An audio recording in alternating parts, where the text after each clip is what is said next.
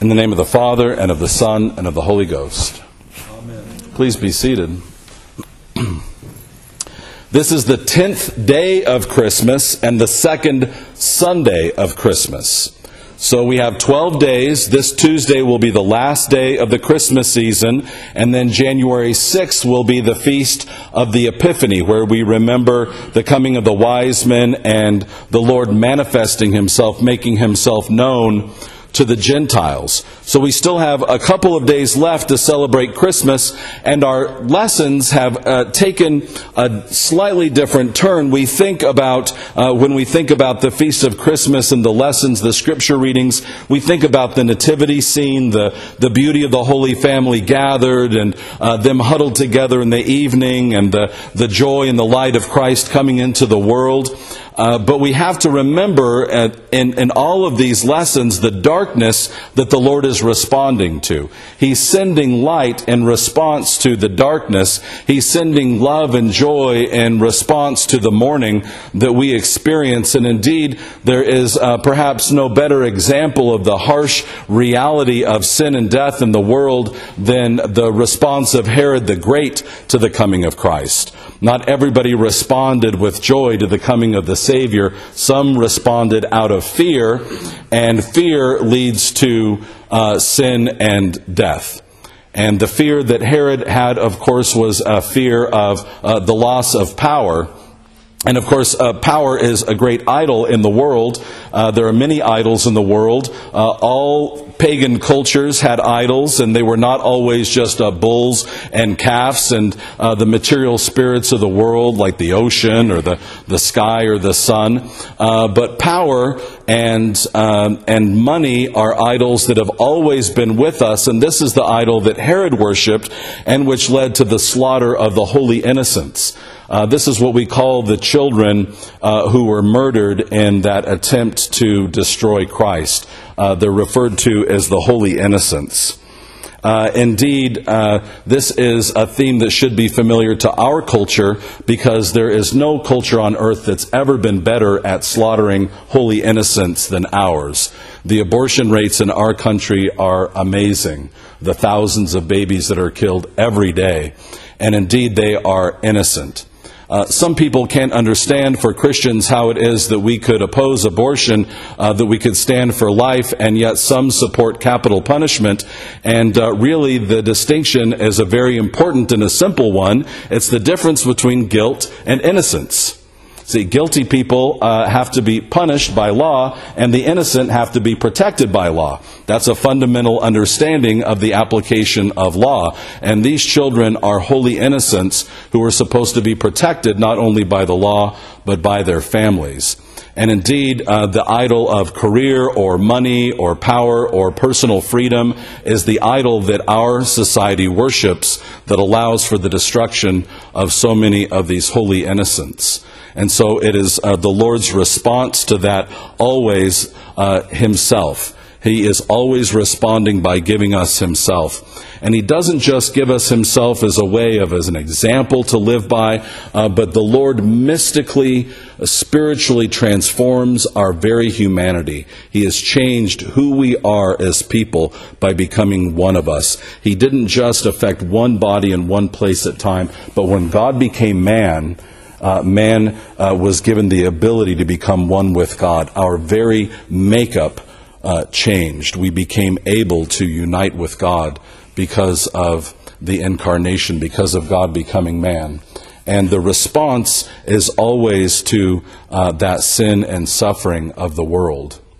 Indeed, these are themes that we see repeated over and over again. The, the holy innocence is one that we see uh, in the Exodus story. You'll remember uh, that Pharaoh, much like Herod, uh, destroyed the male children, uh, that uh, he was trying to uh, reduce the power of the nation of Israel, and that Moses is saved from that. This is a slaughter of the holy innocents. You remember that when the Babylonians come in and they siege Jerusalem, that it's particularly women and children that are focused on by the prophets. Those are holy innocents that are destroyed and the destruction of the, of the temple and of the city of Jerusalem in 580.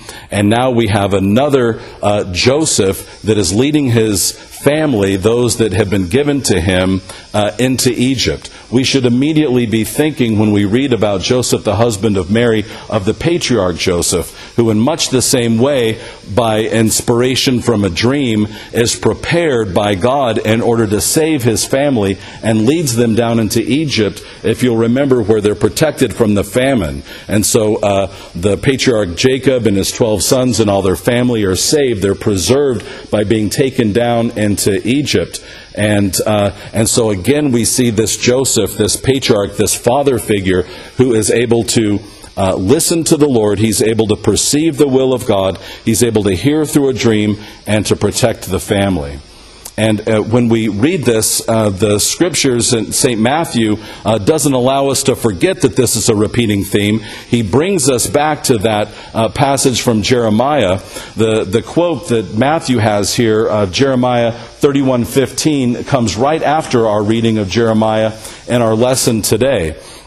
Uh, the prophet Jeremiah, again, is living at the time of the Babylonian exile. So, about 580 BC, you remember the Babylonians come in and they siege Jerusalem. They surround it. They don't allow food or water in and out. Uh, the people begin to suffer. And, of course, uh, the small children and the pregnant mothers are the ones who are suffering the most grievously. And uh, their cry comes up to the Lord, their, their call. And it's very important that we understand the weeping and the sorrow of the people in that siege of Jerusalem. It's an essential part of our faith that we be able to experience that sorrow. See, it's only out of that sorrow that we call to the Lord for help in the first place. And our culture, again, one that is so quick to destroy the innocents, is also perhaps the best uh, ever in the world at uh, keeping sorrow and suffering at bay. We're all about uh, making our bodies comfortable, aren't we? Uh, that's the whole focus, it seems, of our society sometimes. That we're trying to create as comfortable a place for our bodies as possible and for our minds and spirits. We want to comfort the spirits of others. So it's become a kind of a mantra in our culture. Don't worry about it, it'll be okay. You, you're doing the best that you can. That everybody is doing the best that they can. Well, no, we're not. oh, maybe I should speak for myself. No, I'm not.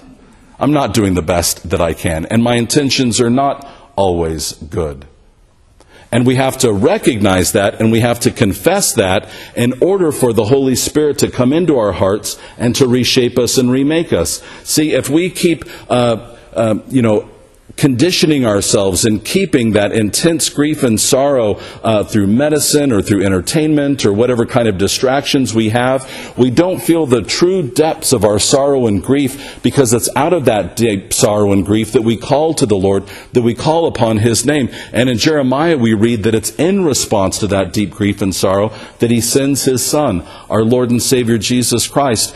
And, and Rachel, if you'll remember that he references, that he calls upon this name of this uh, wonderful mother, Rachel, is significant for us. Uh, you'll remember that she is the favorite uh, wife of Jacob and that she's the mother of, uh, of Benjamin and of Joseph that, that leads the family down, and she is buried in Ramah. And Ramah is a small city that's uh, on its way down the hill from Jerusalem, where the Babylonians gathered the people of Jerusalem. See, once they had sieged the city and they had destroyed the walls, they led the people out in chains and they gathered them in a kind of a concentration camp in Ramah. They got them all together in order then to transport them to Babylon. So there, these uh, weeping nursing mothers and these small children are crying out to their mother Rachel, and she's watching over their suffering and their sorrow and calling for the Savior, uh, calling for the day uh, when the Lord would bring his kingdom to earth, which we see happen in the birth of our Lord and Savior Jesus Christ. We are called to be holy innocents, to experience that sorrow and that grief and to call upon the Lord for Him to remake our hearts and minds so that we too would be what St. Paul calls here blameless. He says we're called to be blameless, we're called to be innocent. That's God's plan for us. St. Paul uses this great word, predestined. We were predestined to be blameless and holy before God. What does that mean? That means it's always been God's plan for us to be holy and blameless in His kingdom. See, that's the only way to be in the kingdom of God. We can't be with the stain of sin in the kingdom of God because it's a holy place and only holiness is allowed there. So we're called to be holy and blameless before the Lord so that we can dwell in his kingdom. It's always been predestined. It's always been his plan. Some people, unfortunately, have been confused in thinking that predestination means that we don't have free will, that somehow the Lord uh, is uh, this bully that just uh, chooses some for destruction and some for salvation. Uh, that's about the most ridiculous thing you could think uh, because it uh, totally eliminates the whole purpose for Holy Scriptures in the first place. If we're predestined and we don't have any role to play, we don't need to read the Bible Bible or be here at all. God has already destined everything. It's complete foolishness. The whole reason that He sends the prophets, the whole reason that He sends the Holy Scriptures and the Holy Spirit to change our hearts and our minds is so that we can unite our will with God's. And it says in, in this beautiful reading here from Galatians that we have been given the mystery of His will. That's what happens in baptism. We're washed and cleansed from the stain of sin. We're given the Holy Spirit and the reading of Scriptures so that we can begin to hear and to perceive the will of God. We're able now to understand what the will of God is.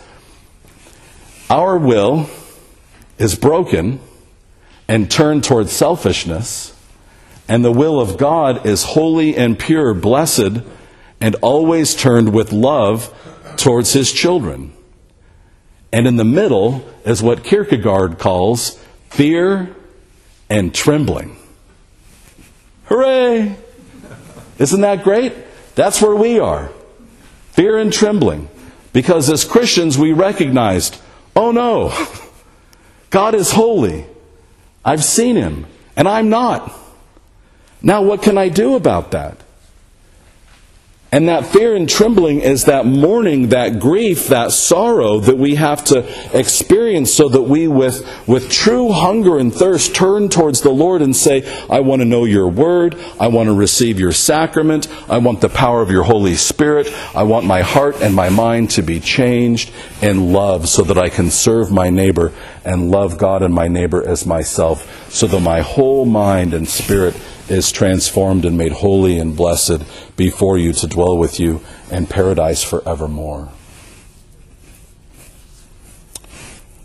Some Christian groups, with their hearts in the right place, have put a lot of time and money and political power into trying to change the laws allowing abortion in this country.